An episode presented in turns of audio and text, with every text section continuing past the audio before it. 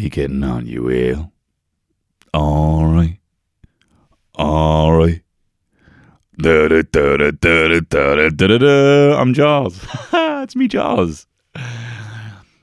Tell you what, Jaws. This, this is how Jaws would sound uh, doing a podcast, because he couldn't breathe. He couldn't breathe up here, unless it was like I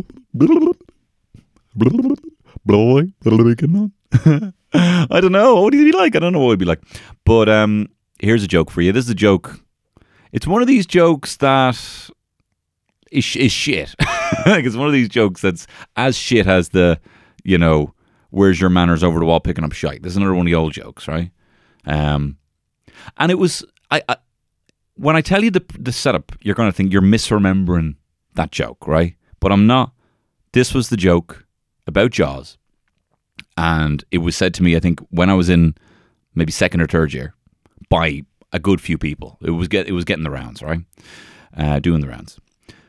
And it's just it's just a five-word setup, right? And this is this is the joke.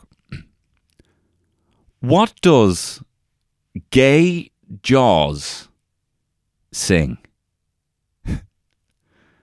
What does what does gay Jaws, Bruce the Shark Jaws, if he was gay, sing? And I'm giving that a lot of, you know, I'm filming a lot, because, you know, it's not like you can't say, where does Die Hard go for a pint? You know, you can't say the shit like that. Do you know what I mean? Where does um, what what was Braveheart's? No, that, that actually was his name. Whatever. Anyway, back to what does gay Jaws sing? Da-da, da-da, da-da, da-da, da-da, da-da, da-da, da. I love you, baby. And the rest of it. Do you like it? Do you like that one? Do you like that joke? So let's break that down. What does gay Jaws sing is the setup, and the punchline is a mix of John Williams' score from Jaws and You're Just Too Good to Be True by Frankie Valli. It's it's it's it's mind blowing, isn't it? Like, if you're trying to, so okay, jo- Bruce the Shark Jaws, okay, is is now uh, is now for, for just for the sake of this joke, just to get it down to five words or less in, in terms of the setup, we can't say the shark from Jaws. We have to say what does what does. We can't say, if the shark from Jaws was a homosexual, a homosexual man, I'd have to say, because, you know, the shark, shark's not singing, right? If, if, okay, hang on. If a gay man anamorphed into, no, hang on, into, anyway, what would he sing? Presumably, whatever, you know, but he wants to sing, da da da da. Da, da, da, da, da, da. And that's not even where, that's not even, no one sings that part. So you're also taking the musical score from John Williams' incredible, haunting, terrifying uh, score from Jaws, which is an orchestral piece, mixed it, mixed in with the build-up to the orchestral piece of Frankie Valli's You're Just Too Good to Be True, made famous by Andy Williams. And then you've got him singing, not even like, I am so hungry. Or, um, you're just gonna need a bigger boat. You know, there's nothing, you're not even in that. You know, you're you're gonna need a bigger boat. I hope that you humans float. I'm going to bite off your ass. Smoke it up, your ass is grass. He rhymes ass again. You know, or whatever, you know. That's gay Jaws. What does gay Jaws famously uh, sing? Um, and Frankie Valli wasn't gay. Andy Williams wasn't gay. Not that there's nothing wrong with that.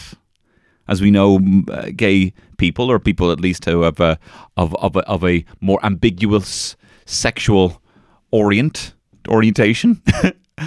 Gay Chinese people is what I'm saying. Gay Chinese people write way, way, better, way better jokes. No, no, no, you can't say. You don't say Orient anymore unless that's in the name of the Chinese. Takeaway. Tell you what, though. A turnip, a turnip for the books. Um, I tell you, there was a bloody root, uh, a bloody root vegetable in uh, in in the dictionary because it was a turnip from from the books. Fuck off! Fuck off! Fuck off with the shit. That's worse than fucking gay Jaws. There was a turnip for the books where my wife, my wife, um, my partner Terry, um, I was looking after the little man, and Terry, in a turnip for the books, came in drunk. And I had, you know, this is that's the whole story. She came in drunk, and quite frankly, I don't know if I can. No, she came in and she said we should get a Chinese.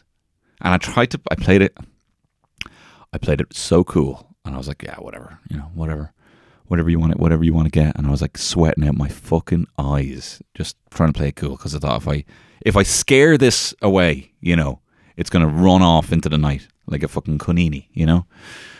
So I was like, all right, yeah, whatever. What do we do? And she goes, what, what do you want to get? And I'm like, oh, look, whatever, you know, whatever, whatever you want to get. And I'm telepathically shooting a fucking bazooka at her head saying chicken balls, um, like all the makings of uh, Megabox, like chicken balls, uh, uh, salt and chili, salt and chili chicken, uh, chips, curry sauce, rice. I'm shooting that into her head. And somehow, somehow in her drunken vibe, she picked up on my frequency and she suggested everything on the list. And she went down, got the Chinese, again, played it. I played it so cool. I didn't put everything, I didn't do the Olympus Mons. If you're a new listener of the podcast, if you're a new listener of the podcast, I love eating Chinese and I want to secretly go off in the car and eat Chinese on my own because I don't want my wife seeing me eating Chinese, right? Although we do eat Chinese on occasion together, right? But whenever I suggest it, I feel like, I feel like I'm suggesting anal or something like that. You know what I mean? Like I feel like, even though she'd probably be up for it, probably up for it all. You know, I don't know if I can get into that shit. I don't need to get into that shit. I'm just saying that whatever. She, she'd be into the Chinese. We'll, we'll leave. They'll draw the line at that, right? She'd be into the Chinese, but I feel like I'm suggesting like we fucking, you know, we we get into uh, an a, a, a an open relationship or something like that.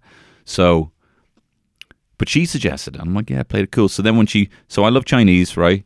Uh, I also normally when I get the Chinese because I want to eat it fast before anyone finds me because I love shamefully eating on my own. I, I pile it on top of a big plate on its own and pour curry sauce all over it, and uh, I, I call it the Olympus Mons of Chinese, which of course famously is the largest the largest mountainous peak uh, in the galaxy, or so we know, on Mars. So I didn't do the Olympus Mons. In fact, I took out like a, I took out an actual little saucer. Right, and I'm just like, no, I'm just going to do one spoon. Again, playing it cool in case, I don't know. I'm like, whoa, she wouldn't even judge me. My wife doesn't judge me, right? But I was so, and then I was like, oh, I might just, I might just go back for seconds. Anyway, safe to say I polished off the whole, the whole bloody lot. Safe to say I polished off the whole bloody lot. Saucer at a go. Uh, saucer of curry, yes, please. You know, that's what my wife says to me when I'm being catty. Uh, saucer of curry, because I'm, anyway, so that was great. That was lovely. Um... So that's what I did. That's what I did on Friday. I uh, no, Saturday.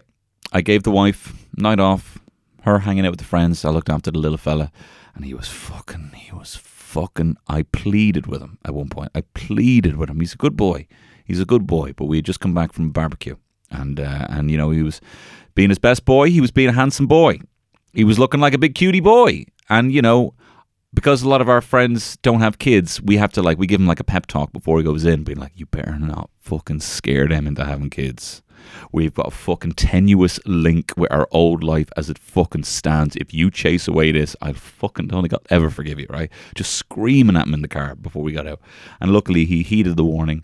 Um, you know, because we're trying to, I told you, like, we're trying to, we're trying to, we're, we're lemmings jumping off a fucking cliff with the kid, right? We are just walking off a cliff, and the only respite as a new parent you have is just seeing someone else go through the same shit that you went through, and it doesn't even make you feel better, but it makes you a little bit better, makes you feel a little bit better, relieved.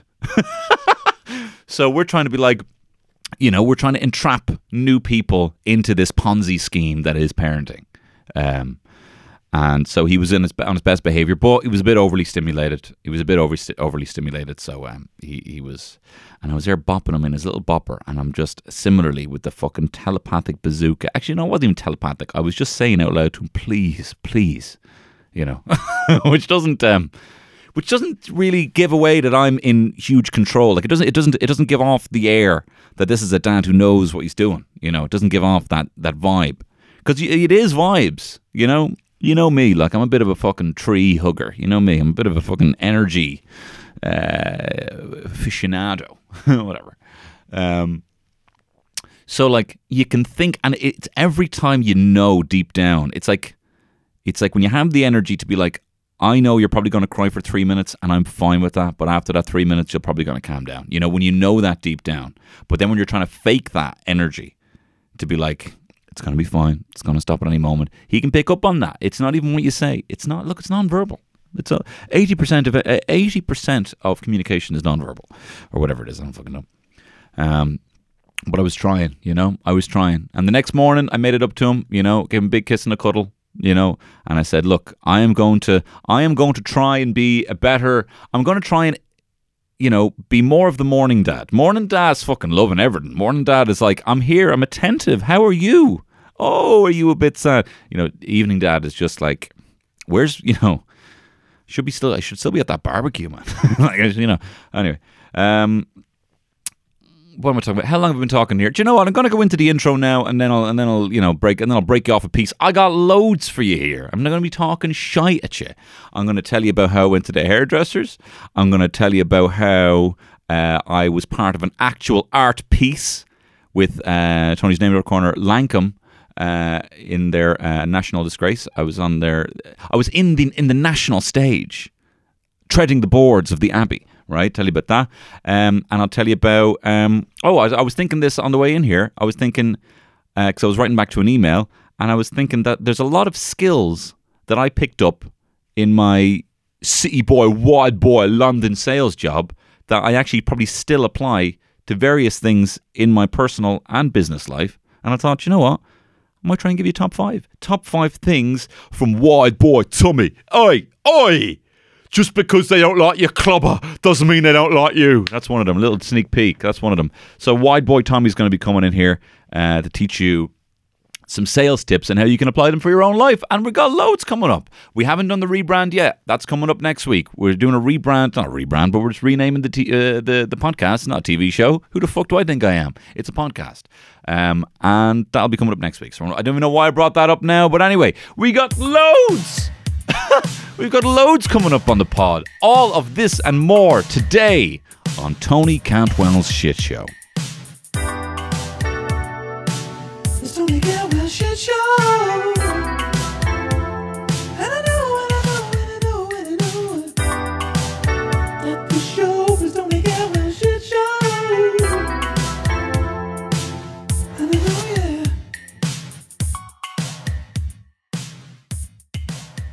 Oh, lovely stuff there. Welcome back to the show. This is Tony Cantwell. It's coming up to nine a.m. here. This is Tony Cantwell and the Breakfast Brazzers ah! on Spin One Hundred Three F M. Uh, Spin One Hundred Three, what eight is the Breakfast Brazzers? What are you? What are you? What are you? What are you wearing? What kind of what kind of color panties have you got on? This is Tony. This is Tony Cantwell here with the Breakfast Brazzers, asking to like get out of here. Um, look, I'm bitch. I'm just. I'm just too fucking wild. That's why they don't have me on radio. Like you know. It's, Oh, God, and they ask me, they'd be asking me, oh, the, everyone asks me to be on the radio, but I'm like, do you know what I mean? Ugh, I, what? So so what, you can tell me not to say, fuck. So what, I go on there and I say, I can't say it when I tee it up, the C word, you know? I tell you, the only fucking, the only fucking C word you know about is getting the fucking ferry out to bloody Calais. That's when you're C word. That's the only C word you know about is you getting this ferry out to Calais, which doesn't you don't do. You don't get that from here. You go Dover to Calais. That's, that's you don't even know about the C word. That's you. You know so little about the C word that you think it's a ferry from Dunleary to Calais. There, I fucking found it at the end. Yeah, man. I'm just a. I'm just, you know, uh, breakfast radio's cool and all that, man. But I'm just kind of a bit of a diamond. I'm like a diamond, and you know what happens when you put a diamond in a square peg, square hole? Um, it fits sometimes, depending on the cut of the, the diamond. If it's not hexagonal or if it's square, but. For the most part, doesn't fit, doesn't fit. I'm just not a good fit for that, you know what I mean? I just love being untethered. Don't hold me down. Don't be holding me down, sucking your finger, putting it in my ear and tell me it's pissing. You know what I mean? At the end of the day, I just, I just don't, you know, I, I don't know. Look, I'm only having it. Radio's tough. Radio is tough in all seriousness. People who do radio, it's a tough gig. It's a tough racket. um, having to do, having to not be able to, because I tell you, there's, there's no difference between between me uh, and someone who does the radio or you. It, you. You swear, you know, you swear, you talk about dirty things, you know. You probably have you probably have some mess. They, similarly, myself and people on the radio and people who are on R T E doing the news probably all have problematic WhatsApp picture messages in there somehow. I tell you this though, if you were to, if someone was to go through, how much would how much would right your relationships with the people around you change if your WhatsApp if if someone went through. Uh, the contents of your worst WhatsApp group uh, picture messages. Wh- how would, you know, would you keep your job? Would you keep your job? You know, I don't I don't do that anymore. You know, I don't. I used to have mad shit. I, I'm not going to go into it, but I used to have mad shit on the old WhatsApp. And I just, luckily, we're, we're a bunch of soft boys now, you know, a bunch of softies. We don't have that, in, but, you know. Anyway, what I'm saying is that we're all one and the same. Do you know what I mean? I'm sure the Queen... Fuck the fucking yeah! I'm sure the fucking yeah. We're yeah yeah. We're all the same eating fucking liz eating leading. Not we're not eating lizards unless she's eating her fucking young. Unless she's eating her young, we're all the same eating. Big bowl of fucking blue Bottleos, is it? With a bit of milk, is it? Yeah, fuck that. We're not all the same. I don't know what I'm talking about. I don't know what I'm talking about. But yeah, man, I'm untethered, man. I'm untethered. You know what I mean? At the end of the day, that's why I can't. I know I've gone. Back onto that. We're not, we're, we are, we're, we're all the same. It's just, and let me tell you this as well, people who work in ads, get yourself in the ads, right? People who work in ads. And if you are listening to like a radio ad and you think, and you you know, you get the eye roll, like even Simpsons had a joke about it, you know, where it's like, hey, you know that that uh, those annoying ads where two people with irritating voices just talk and talk, and then Homer, I think, I invented those, and then Homer punches them in the face. Yeah, you get all the time. Um I think I'm messing that up, and it, it shames me beyond anything you can comprehend that I don't have exactly my Simpsons quotes down anymore. Like, you know, I, I used to, like, uh, that was my, like, to to the extent of me being a frigid for too long, but I would rather communicate in Simpsons quotes, and, like, I would laugh along to other people quoting Simpsons and then correct them. Now I'm just an embarrassment. I'm just an embarrassment. But what I'm saying here is people who work in the ads, right? And you listen to those ads. Every single, pretty much every ad that I've, no, no, do I want to be cutting ties? I'm not. This isn't. I'm just. I'm going to spill the tea. Tony's tea. Tony's tea corner. That's me supping a tea. Spilling. Don't spill that. Um, I'm. I am. Uh, why was I saying I am? Oh yeah, no, I suppose I am. I do, vo- I do voiceovers sometimes. And let me tell you this, the people who write these ads, I know you might listen to radio ads and you might listen to these things and you might kind of roll your eyes and be like, oh, you know. Uh, the people who write these ads are incredible copywriters. A lot of them I call personal friends, okay? And they're incredible, prolific copywriters who probably in their own time are writing some incredible stuff. They write incredible ads. I'll tell you what happened to the ads. It's can you make the logo bigger or whatever the, you know, copyright equivalent is for, for uh, you know, an agency where they just, it starts off with a beautiful canvas, something completely original is done, and understandably, and I don't think it's anyone says it necessarily in the brand, but there's probably eight people that has to go through, all of which have to voice an opinion to save their job, you know, at the end of the day. And what happens is that beautiful canvas and what you can talk about on an ad turns into the size of a pixel. And so it is a marvel that funny ads still appear, uh, and that um, you know, uh, you know that, that's the point. I didn't have anything else to say. It's it's it's it's a marvel that good ads still can be made because of how confined copywriters have to be. Uh, I did a oh, I did a oh, I'm not laying in I'm not laying in down here. I did a voiceover um, there uh, last Friday, and.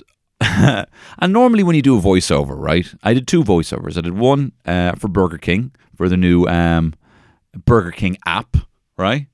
Even though I'd gone in there with a, I'd gone in there with a McDonald's coffee, right? You know, fucking, you know, oh, sorry about that, sorry about that. Um, but it went for a Burger King app, right? By the way, Tony Cantwell is for sale. And just to give you an idea, I did two voiceovers on Friday, so I'm very good at what I do, and I'm in high demand. So get onto Voice Bank. Uh, I, if you're interested in getting me for that. Now listen as well. Now come back to me.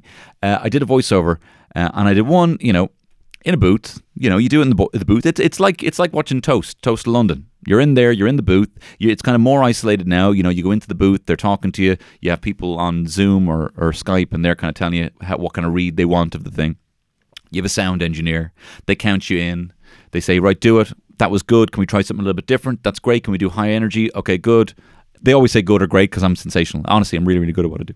Um, they, so they say, that's fine. And then uh, they'll say, right, that's that's good. We have that, you know. Or this has to now be fifteen seconds. Can we get an alternate take on that? And there's loads that goes into it. It is it is a genuinely collaborative process. So that was fine. So then I did another voiceover that was not in a recording booth. Basically, I was doing another voiceover, and they said that if you, um, they said, oh, they want to record this in their office. And I'm like, oh, cool. Must be like one of these agencies. I bet it's like Cribs, you know, where you go in and it's like, you know, oh, here's the cinema, you know, here's the bloody... Here's the, the canteen, you know, like, like you know, like Run's house, you know, where his canteen. And then you go into, you know, uh, the home studio, you know, where it's a booth or whatever. Um, so I was like, I'm sure it's going to be like that. So I went in, you know, and, you know, they were, it was very COVID. It was very, you know, who'd you see? Do you have any symptoms? Um, someone as well was all like, Tony Cantwell uh, from the theater. I remember you. And I'm like, no, no, no, not really. Unless you saw my incredible uh, performance of, as one of the twins in Trial of the Centuries in the Dublin Fringe two years ago. I was like, no, no, no, um, no. Uh, oh, what what agent are you with? And I said, I'm with Aviary Talent. That's my agency. And she goes, no, no, no. Where did we, what play were we? And I'm like, I don't know what you're talking about. And I'm late. I didn't say that. But I was like, I don't know what, I don't, I'm, with the greatest respect, madam, I don't know what you're talking about. Um And then she's asking me, who'd you see? What you do? Have you been scoring any viruses? And I'm like, no, I didn't score any viruses, right? And then I had to do, like, show I was washing my hands. I had to, uh, they took my temperature with on my forehead. And I was like, all right, fine, right? What is fine, you know? And then I tried to crack a little joke to the guy bringing me in. And I was like, oh, have you caught anyone with the old virus yet? And he goes like, no, but we have to be very thorough. And I'm like, all right. Yeah, fair enough. Um, so I went in. And I went into this office. And... your man's walking me to the back of the office. I'm like, all right, where's his booth, right? So he walks me down to the end of the office, and in the off, in the back of the office, right, and big open plan. Everyone's just sitting around at their desk, right? A few people looked up, you know, they could tell they were fans. They were fans, you know, Plune, you know. Um, they walk me down to the back of the office, and um, he's like, right, so can you just go in there? And he fucking points me until I go, a wardrobe, right? And you get, get, in, get in there. I was like, all, all right.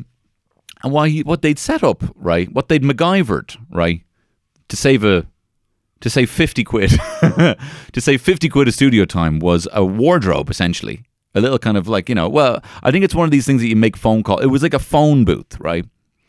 And in there was a bunch of sellotaped uh, sponges in there, and they were like, "Okay, can you just read the? There's the script, so just whenever." And I'm like, "Okay, okay." Um. How long, how long is it? And he's like, thirty seconds.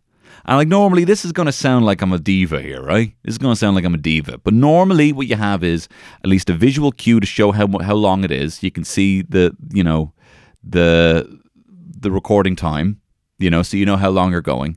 Um, normally you can have headphones so you can hear your own voice and you can hear someone else on the outside. Um, normally you have like, you know, a little thing to prop up the script. You know, but this was honestly a war. It's not even the fact that it was a wardrobe. It was just the fact that I was standing in a wardrobe, reading this copy out, right? With like calling all tradespeople, you know, and it was, uh, but in the middle of the office where it was revealed to me later on, which I kind of got an idea that there was, you know, fans of this pod. How are you doing? Hi guys, I'm not having a go. I'm not having a go at your closet, right? I'm not. It's just not. It's just not what I'm used to, right? Um. And I go, I go in and I'm reading out the copy and all the sponges are like falling off. So I'm like kind of propping these sponges up with my arms while trying to read this. Is this a, you know, where's Ashton? Am I being punked? uh, no, I don't know how interesting of a story this. But anyway, I did a voiceover in a wardrobe. And by the way, I am for sale. Check me out on Voice Bank for all of your, you know, whatever, voice, voice needs. But I never say anything. I just never say anything. Do you know what I mean? But what would I say? Build a studio for me? My name is Mariah Carey, by the way. Build a studio for me. Um, but see, I never, I never say like it's like it's like when I go to the Like, and I'm a coward as well. Like, I, I, I couldn't even, like, had I just gone in there and just kind of slagged it, you know what I mean? It just, you know, been like, it was a wardrobe, is it?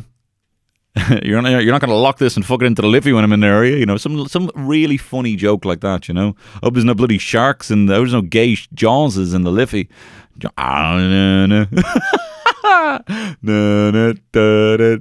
get in the fucking booth. Okay. Um, but, yeah. Um... And also, you know, I do have the facilities here in the mighty podcast studios, where my manners over the wall picking up shite. I am here recording from you for you live.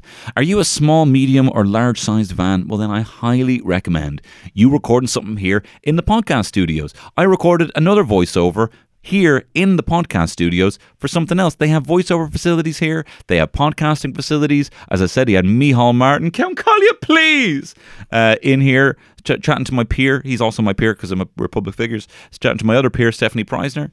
Um, it's a who's who of whom's in here. Uh, and unlike a wardrobe, they have fine recording facilities here on the pond. In the, I'm not recording this again. The Pont Gas Studios, Pierce Street, uh, and I highly recommend you give them a shot. They've always been very good to me. That's why I like to bring them up.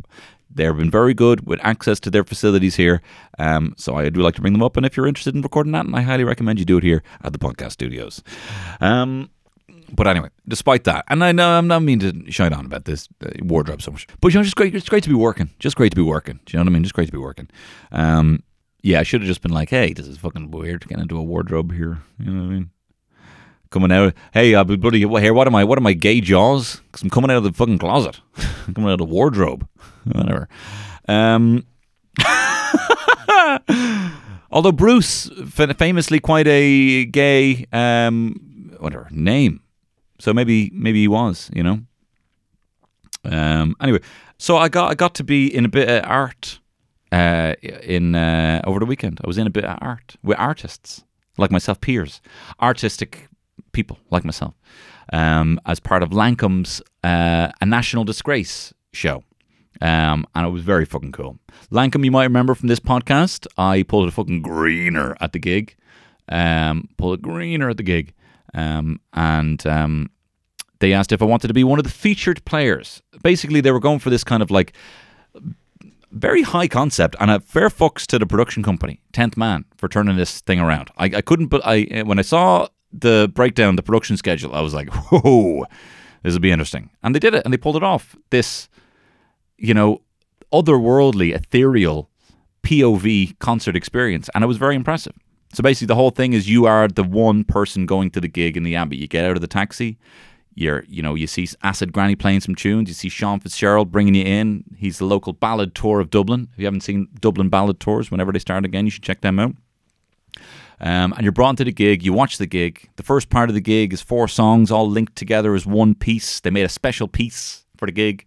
All the band members and all the other additional guest uh, members of the band who've uh, added stuff to the album.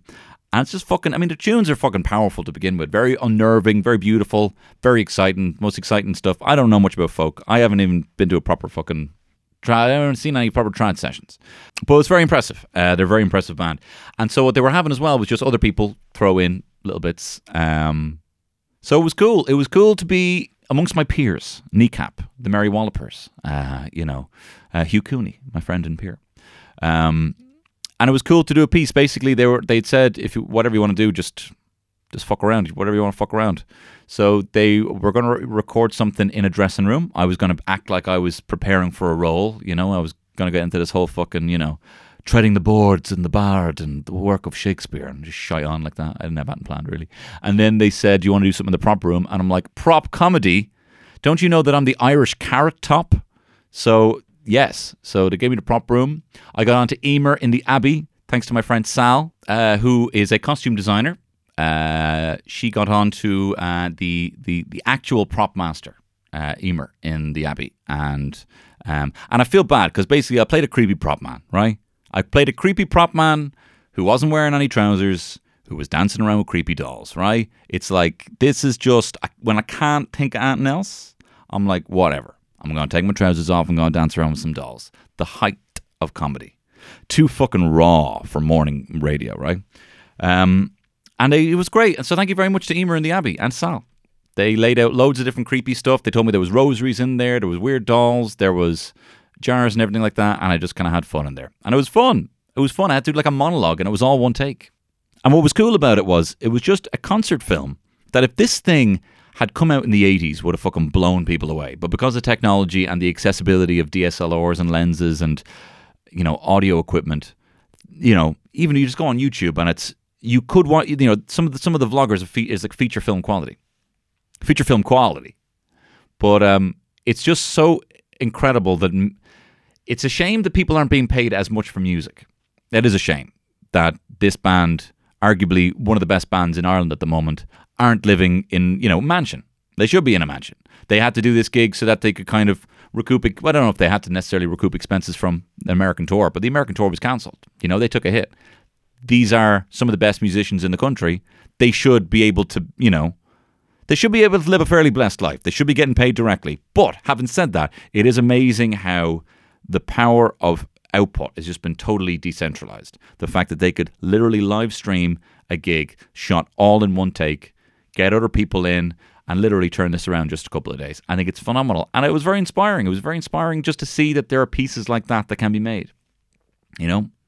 And I know that I this, this the job that I do is the podcast. This is the thing that I love doing. I love doing this probably more than anything else. But, it, you know, I don't know if I can, I don't know if I can delude myself to call this, as much as I do to my wife when I'm drunk, call this art.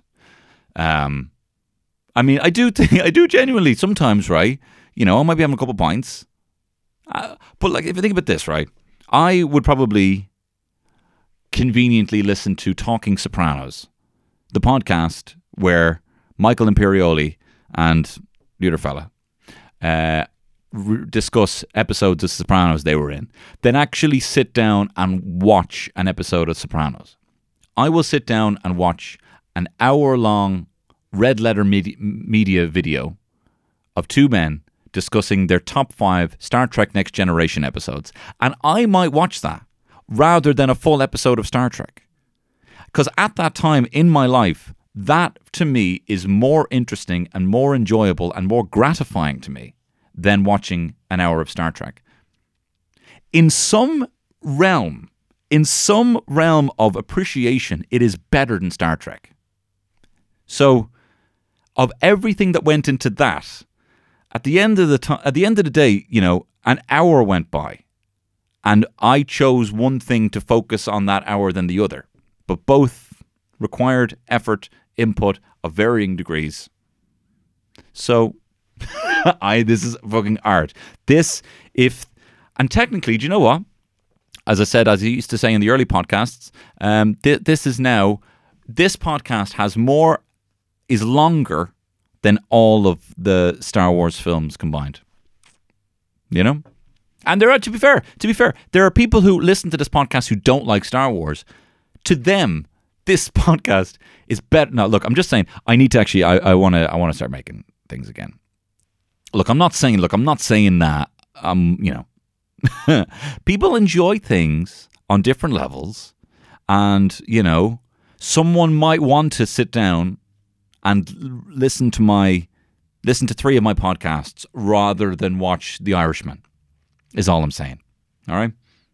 That's all I'm saying. These, this podcast is better than Martin Scorsese. Anyway.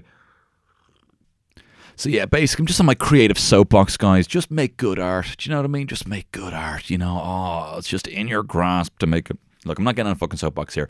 I'm just saying that it's cool that, you know, like, you have every tool in Photoshop. You have every tool in fucking iMovie that people didn't have. And it's just incredible that people can make stuff like that. And it's cool to collab. And I was impressed with the turnaround. Honestly, they turned it around in such a quick time. I just love the whole, let's do something this weekend.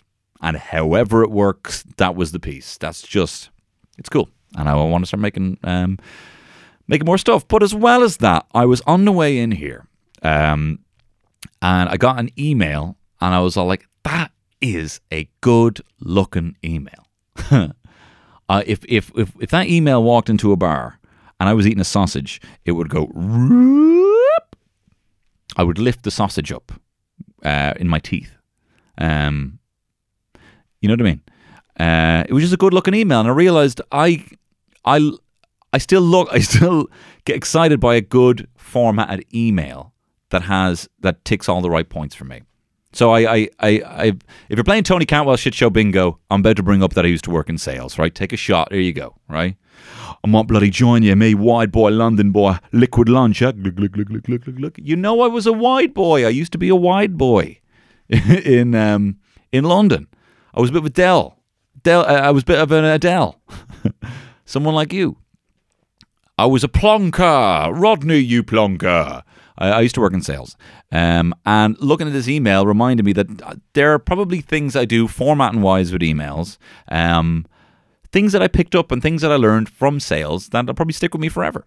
And they and I probably and I've actually applied some of the things in growing social media things, and there are other aspects in terms of work ethic that I've applied to other aspects of it. And I was going to tell you about some of my little top tips that I picked up from a life in sales with me, Tony Wideboy. Do do do do.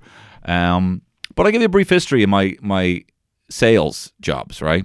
So my first bit of sales that I did, right, I used to work in this call center. I brought it up on the podcast before. It's the call center that was a charity call center that got shut down by the Daily Mail. It was part of an expose piece because some of the trainers were teaching people that they should not take no for an answer from pensioners. And unfortunately, I mean, it was unfortunate to begin with. No one really enjoyed doing it. Basically, it was a call center of lost souls. It was people who were still trying to make it in comedy, were still trying to make it as actors, were pe- people who needed the flexibility that at the drop of a hat they could go to an audition. And it was great. A lot of them went on to huge success. Um, you know, a lot of the people were still treading the boards, treading water, you know, uh, with the greatest respect, with the greatest respect, because there was lovely people there. Um And so they were just kind of, it was a means to an end. And it was so flexible. Like literally, I I would just not, sh- I just wouldn't show up. Just wouldn't show up. And I might not show up for a week. And then I'd have to make up the hours by working every single day, you know. Or you might just be late and be like, well, I'm late now, so I might just go to the zoo instead. Um, it was a job that I got through like a temp agency. And they didn't look at anything. They didn't look at anything. I just needed a job fast, and I literally got it that day. And in my group to pass the test, there was like, you know, um, like there was a guy who there was a guy there who who robbed a, a, an, an old woman. He broke into an old woman's house, uh, uh, tied her up, and stole her stuff. And he he was training me in how to ask for money off old people. um, you know, uh, well, it's not funny. It's not funny. So uh, around the same time of this expose, there was a thing where, a horrible story where this pensioner had actually taken her own life, and on her phone was loads of calls from charity organizations, and she had apparently been telling her family that for ages she couldn't give. She just couldn't give. She just couldn't give anymore and felt guilty about it, and she took her life. So basically this happened with this woman. And that very day, this young, very beautiful woman, a very attractive woman, showed up at the call center.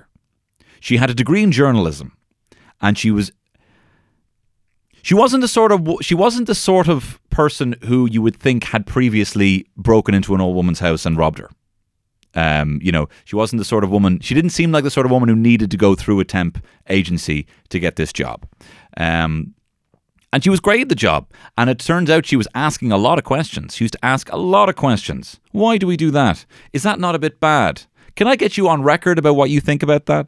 She literally, she couldn't have been more obviously a reporter if she had worn a big fucking Homer Simpson buzzing hat on the top of her head. Seriously. She was so clearly a reporter. But no one was like, it's great. Look at the sort of people we're getting in here. So she was asking everyone, and funnily enough, she was uh, recording everything. She had a little spy camera, and she was recording everything.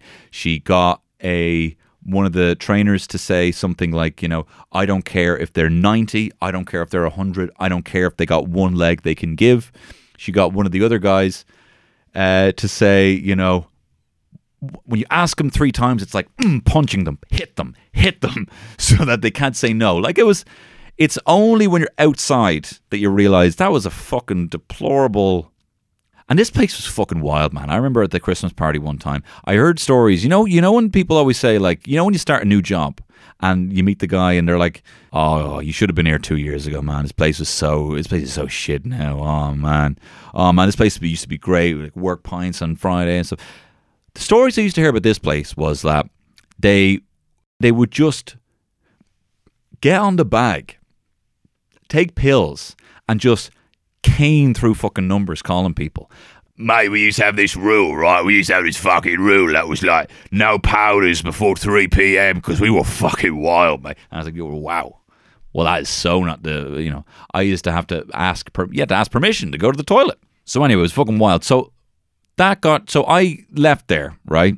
I just left there, didn't go back, decided I need to find a new job, and that got shut down within a month of me leaving. And I went into this other sales, uh, and it was just a small startup, right? And I went into this startup, and this startup had just started a sales team, just started an outbound sales team. Normally with like a startup, it's like, right, we have the thing, we have the concept, we're going based on reference, and then they were like, right, we're actually going to get a sales team to start calling around and looking for kind of outbound sales, rather than having people apply via a landing page. They might get the website, they might put in their details, and someone might call them back. We're actually going to be calling people directly, cold calling in some cases, to ask people. So I started in this company, and there was like three of us, um, and I was shit. I was shit as well. I was shit as well. Um, but for whatever reason, uh, I was shit, and then they started investing a lot into Facebook ads and marketing, and there were so many leads coming in that we just couldn't keep up. There was just people desperate to buy the product, and I would just be one of the people calling. And because I was the third salesperson there, I got very quickly promoted to be a manager, um, and then at one point was just running an entire sales department. Um, and like, I'm not trying to poo-poo, you know, because I was all right. You know, people actually enjoyed talking to Irish people, you know, at least in this regard. When I was calling in the call center, actually calling some of the pensioners, they were quite racist. They were quite racist to me. You know, I'm not saying, I'm not saying they deserved that, but they were quite racist to me. A few of them used to say, well, can I say, you sound like you've been licking the Blarney Stone a bit long. I'm like, what?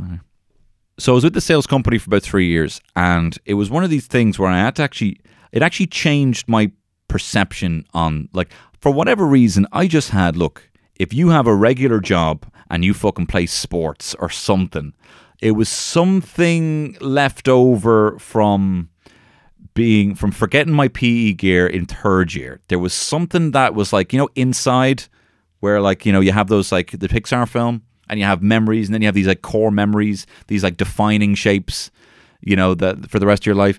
Just, there was something in, maybe someone in a fucking Man United kit slagged me off about something. And it was like, you play football, you might work in sales, you might be some conformist, I'm a rocker. And then anyone even remin- anyone even in that kind of, you know, normal job, like sports wheelhouse, is now somehow a different, they're on, they're on a different, you know, plane, you know.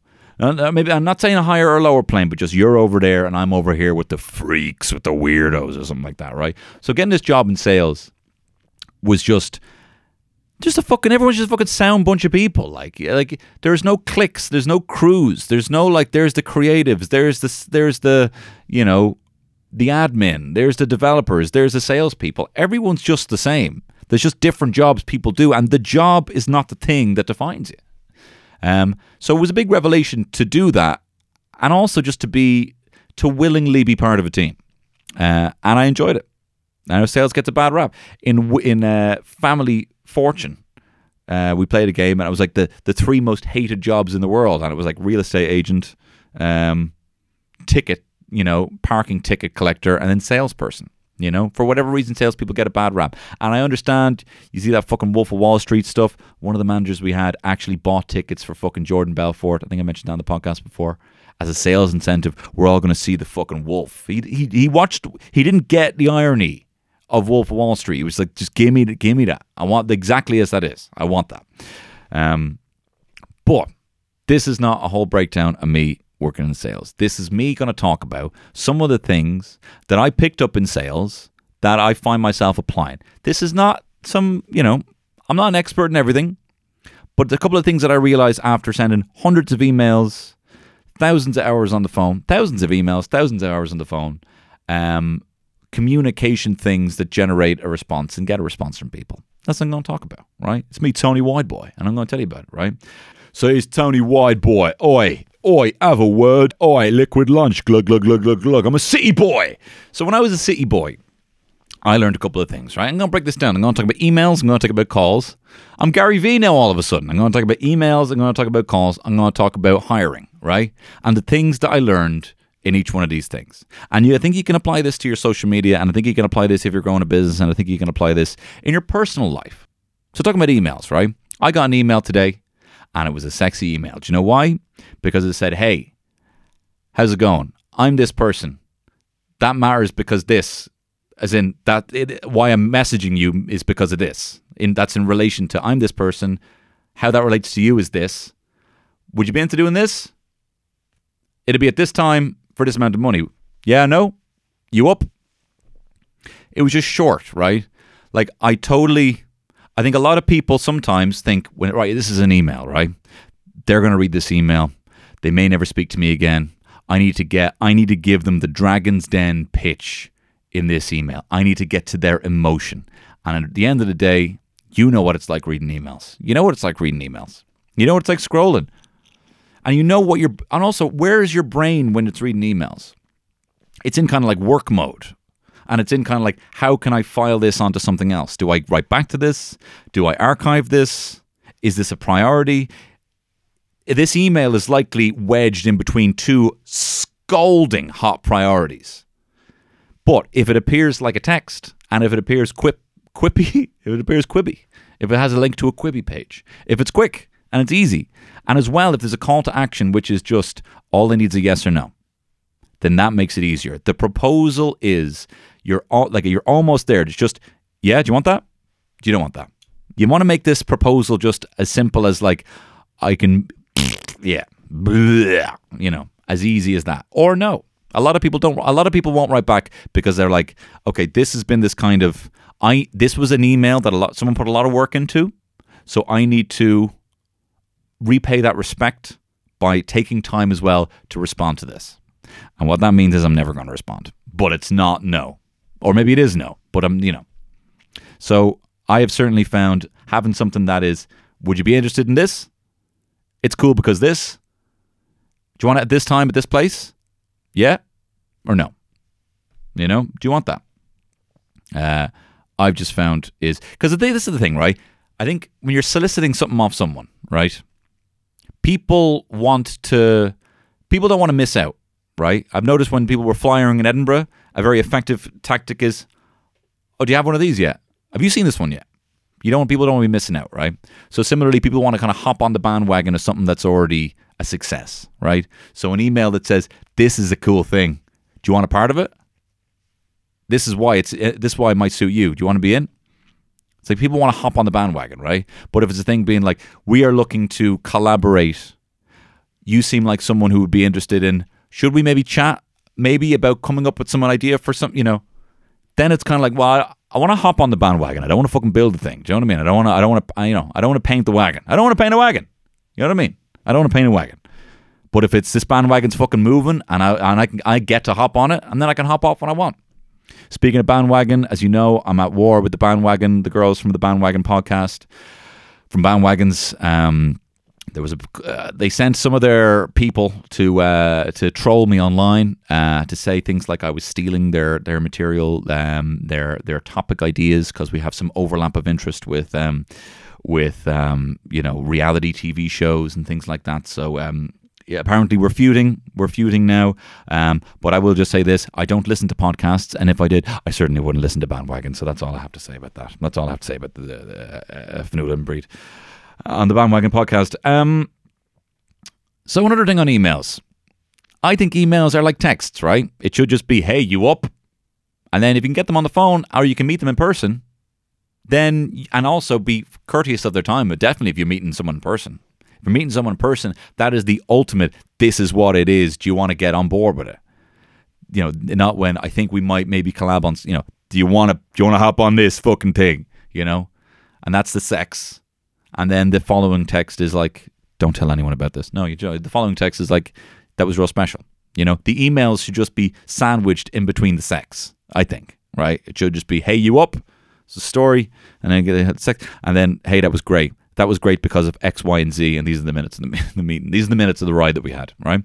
Um, that's what I found myself from a sales experience liking about emails that I see now. Is this interesting for fucking anyone? I don't know. This is still something. This, hey, this is still part of me. This is still fucking part of me. Gary, you're not fucking getting one in here, right? Um, let's talk about calls for a second, right? Let's talk about fucking calls for a second. Hey, guess what? You're a young person, likely, if you're listening to this, um, which means you and your peers don't make phone calls, right? You don't make phone calls, which means that if you made phone calls, that you would actually probably stand out above everyone else who doesn't make phone calls. After managing sales teams, right? And at one time I was managing a team of fifteen people. But we would always see this with the other sales managers. When he looked at all the performance indicators, um, and that would be how many how many people they called, how much minutes on the how many minutes on the phone they spent, uh, and then what how many leads they converted. These are how many people they could call and how many they converted of that. Uh, the person who made the most sales was the person who called the most people. And it wasn't always the best call. We even had, at one point, the the calls being uh, uh, graded and ranked. And it wasn't always the best call. It wasn't always the best email. There was often typos. Not even every single person was gone back to. But every single the every single time, the person who had made the most calls had made the most sales. Every single time. So that applies just to, I mean, I'm not fucking Mark Wahlberg here, right? I'm not fucking Mark Wahlberg here telling you that fucking do the work or whatever like that. But the actual reach and the personal output. I when I applied that similar thing when, um, or at least I had that in my mind when I was trying to grow my Facebook page. And I, firstly, when I set up a public page, this is before I put anything out on it, right? Maybe put the old things that I had on my private page. When I put videos out on my Facebook page, which sounds like fucking, you know, fucking Stone Age now. It was about three years ago. And it seems like the fucking Stone Age that I was putting stuff out on Facebook. Anyway, I messaged everyone in my friend group and family group, and I asked them to follow the page, and then and then asked them if they could recommend it to someone else.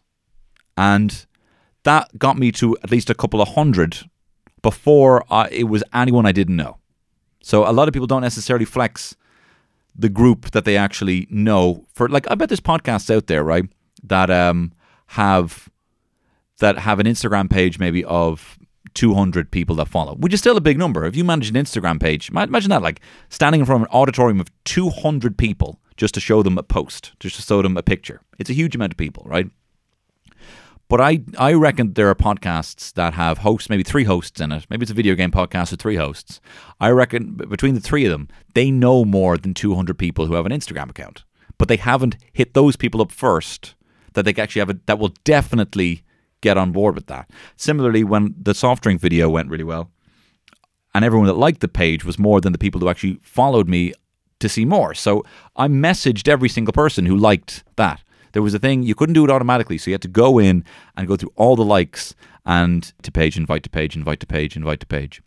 And if you're setting up a YouTube page or you're trying to migrate from one social media over to the other, I mean, you could probably manually get out, you know, one hundred or two hundred messages to people and grow your base, you know, from one social media platform to the other by reaching more people. The fact of the matter is, you're going to get better growth by literally physically speaking to more people. That's something that I realized in that, right? And I don't take that for granted. Is this any good? Is this interesting? Is this any interesting for you? Um, hiring, right? I had to hire people. And I hired some shit people. And I also told people not to hire people who turned out to be the best, best salespeople that there were. So don't ask me and about hiring because I don't fucking know. But what I will tell you is this. We looked at first who would be the best. This may be something you could use for an interview. Well, it might just quell anxiety about feeling inadequate about going into a job that maybe you don't you don't think you're right for, right? Um, you'll never be put in a situation starting any job where it's like, okay, it's your first day. You need to know as much as every other person here. Otherwise, everyone's going to die. That's not a situation, right? Even if you're a fucking paramedic or anything like that, you'll be trained up until you're at the same level as everyone else. You're, you're still going to be learning from the first day. You go in to learn, right? But the biggest thing that people get hired on is if they're someone they'd like to hang out with. So think about that when you're kind of going into an interview. You know, I know I said that, I learned that tip about going into an interview and uh, and trying to make them feel like it's your home, like it's you're welcoming them into your home. And I don't mean like you go in there in your boxers, or you go in there with your lad out or anything like that. But I mean more so like try and act as if you're trying to make sure they're as comfortable as they can be. And that and that might not come across in that and you say, but it'll definitely come across in your energy and your vibe. And we only hired people that first and foremost we think people can hang out with. It would go, are they sound enough that we think they'd be sound enough to hang out here? Um, similarly, are they? Do they have the experience? And then the third thing would be maybe education. So just keep in mind, keep in mind uh, that if you're going for a job that you don't think you're competent for, just the biggest thing is just, do you think they'd enjoy hanging out with you? White boy, Tony, Tommy, Tommy White boy. Um, so there, I don't know if that's any interest to you, but I was thinking about it on the way in here. It's a part of me. Look, it's a part of me. It's just like my glasses and my big luscious lips and my lovely hair. Speaking of which, I had a lovely haircut, and I want to give a shout out to the barbers, to Joe in Faction in Dublin on Crow Street. Um, I've been looking for years for a long-haired lover from Liverpool, from a long-haired uh, barber. I like the barber environment. Um, I like the laid-back nature of it, and uh, Joe in Faction is a fabulous long-haired barber. Does men's, does women's. So I highly recommend you check them out. He also really inspired me to take up skateboarding again. He himself has only recently gone back into skateboarding. Look, he didn't need to know the ins and outs, but it was a good. So it was a very enjoyable barber experience, you know. And as I've said on this pod, I've had some terrible experiences. I had your man who refused uh, to cut my Flight of Seagulls hairdo. He had this big, massive just, or no, it was more Misfits, this Misfits. He cut my hair short, but he just left this kind of dangling rat's tail on the front of my head, right? And he charged me like sixty pounds. And I was like, all right, yeah. He's like, do you like it? And I was like, yeah. Now, would you mind just cutting that thing off the front? And he goes, I'm going to leave that there. And um, and uh, and he wouldn't cut it. And I had to cut it off when I went home. Another experience as well. My mate Colo, when he was an apprentice barber and temple barber, right? I said I wanted like a like a, a quiff, right? It was a style at the time. I wanted a big quiff, right? Um, and I think I'd seen some picture of my granddad. Uh, and he was like a teddy boy, right? And he had like this massive quiff, right? And it was like a duck arse quiff, right? Uh, looks like, looks like the, the arse end of a duck. And a uh, big, massive, tall quiff. And he obviously looked great because he was wearing like a cool suit. He was a hip cat. It was the fifties, you know? He had like black and white brogues. You know, he was sitting next to a motorbike. It looked cool, right? Now, I just said to Carlo I wanted a bit of a quiff, right? But then I went in um, and his manager was there. And he's like, what sort of quiff you, you you talking about? And I'm like, well, I kind of saw my this picture of my granddad and he was like a teddy boy. And your man's like, right, gotcha. Don't worry about it, right? And I was there for about two hours, right? And he gave me the biggest fucking, it was just the largest quiff. And I was looking at it like, and it just, it did not belong on a seventeen-year-old boy. Do you know what I mean? Just did not belong on a seventeen-year-old boy. It was just this massive fucking quiffy duck arse. It just went all, it went about, about a foot high. And he just kept back combing it and back combing it, make it even bigger and bigger. And I was just wearing fucking whatever, like like a hoodie or something like that, and like baggy trousers and like, like I didn't, I wasn't, I wasn't kitted out in all the gear. Do you know what I mean? So I literally walk out of this place, down the street, with this massive fucking quiff. And again, similarly, you know, it was a free haircut, but I tipped him as well. And I was like, thanks, thanks so very much. I can't say no. I can, why can't I say no? Why can't I say no? Why can't I just, like the emails, be direct, say no? Why can't I say, this is a wardrobe? You're asking me to do a voiceover in a wardrobe. No. Like, I think if someone was like, okay, so you're just going to take that gun there. And if you just point it there at the lamb, and just if you if you pull, if you squeeze, so underneath the uh, the, the kind of chamber, you should have a little squeezy bit. If you just squeeze that there, I'll probably be like, okay, all right there. Okay, okay. So that's the podcast. Uh, thank you very much for listening.